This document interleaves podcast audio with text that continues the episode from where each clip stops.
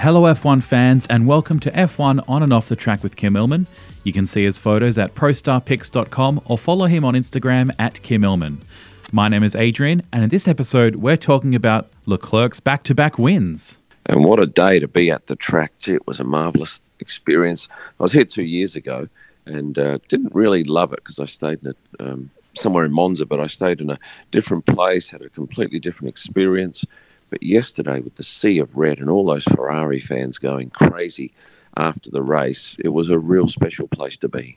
If you've seen the pictures, there's tens of thousands of people filling the pit straight in support for Leclerc. Oh, it's it's crazy. There's no other race where they flood onto the track in such huge numbers. Uh, now, at the end of the race, I, stood for Parc Ferme and uh, raced out there, and I got an ordinary position. I really wanted to be head on and shoot Charles standing on that car, but I dipped out on that, and all the Ferrari mechanics and team members managed to get the best spots on the fence for the cars when they came in, the, the top three cars. So I had a reasonable spot. I was one back, and uh, I missed the shot I wanted. And then afterwards, um, we have to try and get to a spot to shoot the podium. Now, the podium at this race is completely different to any other race.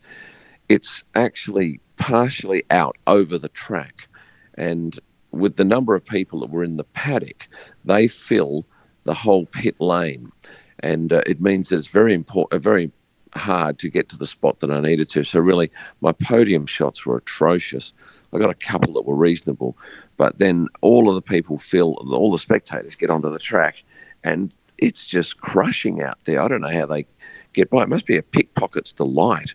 But um, they have huge flags that are probably 30 metres um, long, and they spread them over the top of the punters uh, well after the um, the drivers have sprayed champagne and left that stage. But it's called the Sea of Red. Uh, the Tifosi is the name given to all of the Ferrari supporters, and they waited long after uh, the race finish out on the track to see Charles Leclerc, and he actually did grace them with his presence. It was only for probably five or ten seconds. It wasn't like when Lewis wins at Silverstone, he will go out and spend five or six minutes just lapping up their love. But Charles was quick, uh, went out there, at least let them see him, waved to them, stood on the fence, but then he was quickly back to do the celebration shot in pit lane in front of the Ferrari garage. Well, speaking of the fans, how was the fan zone earlier in the week? Yeah, I went over on Thursday, and uh, you had to have a blue wristband to get in. I managed to snag one of those, and it was quite enjoyable. It was a little ordinarily organised, but all the drivers come over, the whole 20 of them, and they come over in twos and do probably five or six minutes each, sign autographs. And uh, I was quite amazed that there's a number of knew me because of my um, large number of Instagram followers out of Italy um, there were a number of people that recognised me and I took their photos and they loved that. But just, just the drivers are so revered here, all of them. But more obviously, the Italian ones um, take the cake. And when I say the Italian ones, I'm talking Ferrari, I'm talking Alfa Romeo, and Toro Rosso, three teams that uh, have strong Italian uh, heritage. So those guys were really popular, um, but not a huge fan zone. Normally, and I was told this uh, only yesterday that you have to have a three day grandstand ticket to get into the fan zone, which excludes all of those general admission people. Seemed a bit odd to me because uh, that would suggest that the numbers would be well down on what you'd have at any other race where anybody who gets a ticket into the race can go and enjoy the fan zone. But yeah, good experience to be amongst those. And of course, when you're shooting that sort of stuff, you get to stand right next to the drivers and um, you have a marvelous access. Now, I believe there was a moment where Renault press officer James Lloyd grabbed the wrong autograph cards. He, he picked up a, a, whole stack of autograph cards for Nico and took them out, and he's handing them out. And I think after about 20 or so cards he's handed out, Nico's have run out. He's only got Daniel's left. And it was so funny because he showed me and said, Oh, look at this. I've only got Daniel cards for Nico to sign. He stood for a photo for me and held it up in front of me. And then Nico, as he was leaving, had one and uh, looked straight at me, held up this postcard with Daniel's picture on it, and it was just a lovely expression on Nico's face. In fact, I had two great shots of Nico this race yesterday. One of my last shots of the day, he was racing from the uh, hospitality suite over to the garage after the race, probably an hour and a half after the race had finished. And uh, I could see him coming towards me, and he was jogging because he needed to get there quickly and didn't want to do any selfies or autographs. And so I've shouted out from behind my lens while I've still got my eye up to the viewfinder, and I've said, "Nico, well done, great effort." And uh, as he has a want to do with me, he pulls some silly face, pokes his tongue out, and luckily I get three or four sharp frames, and I put them up yesterday. And I did notice he shared my picture of him on his story, which is always nice. So uh, yeah, I've got another silly faced photo of Nico Hulkenberg to add to my list of uh, many. Another great fan moment was the Federica fan page. Well, actually, Federica and Davide are huge in Italy. They um, are the presenters of Sky Italia's um, F1 broadcast. And out on the driver's raid, uh, I shot all the drivers take off, and then I noticed that those two with a TV crew were walking down along the track on the grass, and um, they were whipping the fans into a frenzy. So I followed them for a good 300 meters and got some lovely shots of her. But I, I think what you're talking about is um, on the Thursday, I came across these lovely guys who'd um, they actually used some of my photos in their fan page. They produced a huge big banner, and um, she was actually en route from one side of the track to the other. And I'd seen the banner, and I asked her, "What are you going over there for?" And she said, "I'm going to the TV compound." And I said, "Do you know what's waiting for you?" And she said, "No." So I thought, "Oh well, she obviously doesn't know about this banner," and followed her over there and got some lovely photos of her, um, really lapping up the love from these guys who are very strong supporters. I think they've got about twenty thousand followers who really love Federica Masolin. Kimi gave a brief interview post FP2 that was kind of short. Kimi gave a quick interview with David Croft after one of the sessions. And I was standing right next to him, listening and shooting. And the question was, What happened out there, Kimi? Because he had a stack and spun the thing. And he just said, Too much power. And then he looked at uh, David Croft and then he stepped left to take the next question. And David looked at me and I looked at David and I thought, Well, that's really all you get from Kimi sometimes a very simple answer. But then I got this lovely shot of him. Yes, a young kid recognised him, and I've got this shot of him pointing at uh, Kimi, this youngster, and Kimi's just looking at this kid, and the, the youngster said, "You're Kimi Raikkonen." Very nice moment, and really, you've got to be out and about in that paddock a long time, and just uh, be around for moments like that. Q3 was fairly crazy this race, particularly the last lap. How was that to shoot? The last lap of Q3. Well, look, I was stuck in a queue, so uh, I, I, was just sitting there waiting for us to get access to Parc Ferme. But um, from what I understand, I don't think a lot of the drivers got to set a time because they were going too slow, didn't cross the line in time, um, and we were standing there thinking, "What's going on?" And next you know, the gates open, we're rushing out on the track. So you you probably know more about it than I do, for, uh, from the fact that we had very little idea of what was happening. As a permanent accredited photographer, you get access to the grid before the race. How was this one? Yeah, that's a real special treat too to be able to go down there and just be amongst this craziness that uh, for 15, 20 minutes you get to shoot, and there's so many opportunities down there. I shot Charles sitting on the grass as he always does. Um, and this track does have some lovely, rich coloured grass. So the shots with the red of his uniform, his outfit, his race suit, and his cap against the green is quite beautiful. And because he started on pole, he was the flavour of the month. Mm. And because he started on pole, of course, he was super popular. It was a crush to get a shot. But uh, yeah, I got some lovely shots of the young Monegasque sitting there thinking about the race, the upcoming race, which was such a, it was such an opportunity for him to make his mark and, and to do it on his home soil, Ferrari's home soil, was quite remarkable. Um, I wandered down the back of the grid and I was going to get a shot of the cars coming onto the grid, but I was a, a little bit distracted with some other stuff earlier on, so I missed that. But a couple of celebrities here. Uh, we had football players. Yes. One chap from Arsenal. I didn't know him from a bar of soap, but he was kicking a footy around with uh, Carlos Sainz uh, at one stage, and also Didier Drogba. Both big names for anyone who follows the English Premier League, although somewhat lost on me being an Australian from the other side of the world. Speaking of Carlos, there's a picture of his garage that looks quite small. Well, yeah, I didn't realise this. I just thought it was a, an anomaly with the McLaren garage, but every second garage in that whole pit lane here uh, in Monza is smaller than the other garage. So you've got a situation where it's very tricky for the one of the cars to get in and out, and there probably is only about 30 centimetres either side of the car, where they have to be very careful. They have to wheel the car back into the garage, backwards always, on the on the little, um, I imagine, on the trolley sometimes, and then they have to push the car over probably half a metre to a metre so that there's room to work on both sides of the cars. And I've not seen that with uh, any other track, I don't think, and, and I'll stand corrected on that. But it seemed odd to me, and uh, certainly a couple of people, once I put that post up on Instagram, corrected me and said, "No, I think you'll find it's every second garage that is uh, much smaller than the uh, the other car, um, the other garage in that particular team's um, spot." F1 on and off the track is presented by ProStarPics.com. Stunning F1 photos live from the track searchable and downloadable for personal or editorial use. Head to ProStarPics.com at the end of this podcast.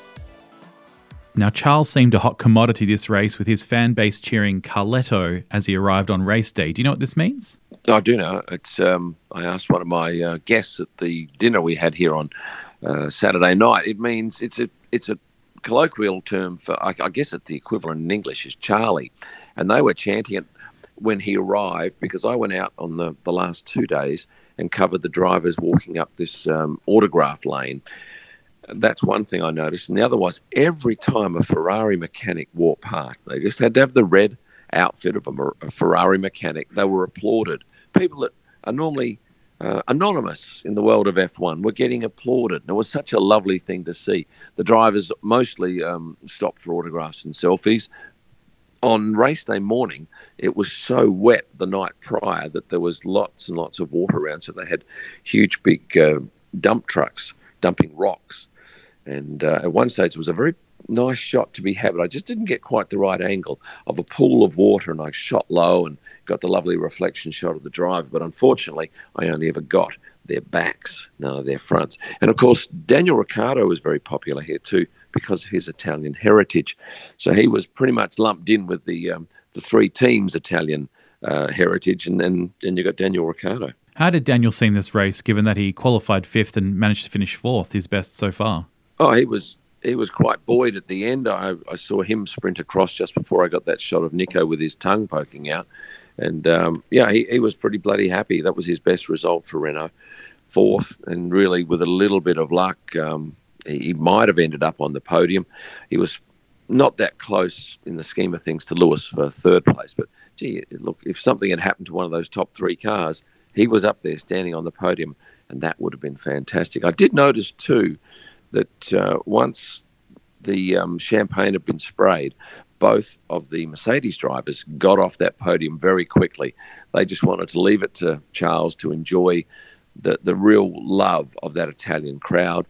Um, they weren't, the crowd wasn't rude to Lewis. They, they might have given him a little bit of a booing when he came on, but uh, I think that was quickly drowned out by applause. But what I, what I did notice was after, and I spent a little bit of time chasing Charles around and looking for him to get that post race. Um, well, those shots that you don't often see. He was such in demand, people pulling and pushing him for selfies, and um, he really had no security around him. So he was he was getting a little bit manhandled. But when he went back into the Ferrari motorhome and the doors closed, you could hear this enormous applause inside of the ground floor crowd. And it went on for about 30 seconds, I think, this applause. Then it went quiet for a bit. And then the second floor uh, well, the first level um, erupted. So he's obviously walked up those stairs and uh, had another round of applause with those people. So really lovely to see. And just prior to that, I was in the right spot again at the right time because I could see Mattia Binotto, the team boss, coming towards Charles, and Charles spotted him. And it was the first time they'd really had a, a moment um, out of the, the real public eye. And I got this lovely shot of the two hugging. And it was a bit like a father son hug. And uh, I was pretty happy to to get that shot. And that was probably, no, definitely my best shot of the weekend in terms of um, engagement and comments and likes on Instagram, where I put up all my best pictures. How are people receiving your Women of the Paddock posts? Hi, that's a, a real runaway success. I don't think anyone really focuses on the female side of this sport. So in the paddock, it's probably 80% men, 20% women. So I'm on the lookout for interesting women. And every Monday, after a race, I do a post and it's called Women in the Paddock, and I feature 10 women. Now, they will range from women that work for teams, that uh, are guests of uh, sponsors, um, and sometimes just good looking women, models, girlfriends, and the like. So I tend to keep a lookout for them. But now I'm finding people who are aware of what I do, in, in particular women, and who will look at me and smile. And that's great. When I'm taking a photo, ideally you want people looking down the lens of the camera. So um, now I'm doing this interview at 7 a.m. on a Monday morning. By the time this goes up, uh, I will have posted it. But I've, I've got now this race, lots of content. Last race, a little bit light on. I, I was very lucky to find enough women to fill that spot. But certainly for this race, I've been spoilt for choice. Before we finish up today, Kym, how was your first F1 dinner? It was excellent. Had some uh, lovely people from all over the world and a beautiful little restaurant here not far from the track. And it was a, a few hours of just talking Formula One, and um, I shared a few tales from the paddock. I talked a little bit about photography, and then it was pretty much left open to those at the dinner to ask questions um, that I could answer uh, about what life is like when you travel with this amazing sport. So, uh, yeah, I think everyone had a great time, and I'm looking forward to doing one on Thursday night in Perth. That's a sellout. My next one will be Austin after that in. Um, in Texas. That'll be a Wednesday night show, and then I've already um, landed one or sort of one out for Melbourne. And I think next year I'll try and do as many as I can. People keep asking, "Hey, you're doing it in Singapore?" But unfortunately, the Singapore one, uh, if I was to do it on one of the four nights, to do it at midnight. It's a night race, and everything happens at night. So uh, next year I'll plan for something, but it's probably going to have to be a Wednesday evening. But look, they've, they've certainly proved popular and a little bit of a different um, approach to most people. It's it's a little bit of photography, but more so, what's it like in that paddock where you just can't buy a ticket to. You've, you've got to be invited. You've got to be working down there. You've got to get a corporate pack, and and even then, most of the time, if you take those corporate packs, you can't stay down there all day. You'll only get a quick tour down there and a look around. So it is this wonderful world that I have this most marvelous access to, and I love shooting there. I love working the paddock, and um, you know, I'm never, um, I'm always aware of just how lucky I am to be involved uh, in this particular sport and get that access. Well, thank you very much for your time today, Kym. Tis a pleasure. Uh, I start the long trek back to Australia this afternoon, and uh, our next leg, of course, is a short one up to Singapore, which is pretty much a home race for me coming from Perth. To see any of the photos we've talked about today, head over to prostarpics.com or kymillman.com. You can also stay updated by following Kym on Instagram at Kym Illman. If you like what you heard today, please give us a review and remember to hit subscribe to stay posted for our next episode. Thank you very much for listening, and we'll see you on and off the track. F1 On and Off the Track was presented by ProStarPics.com. Stunning F1 photos live from the track, searchable and downloadable for personal or editorial use. ProStarPics.com. Head there now.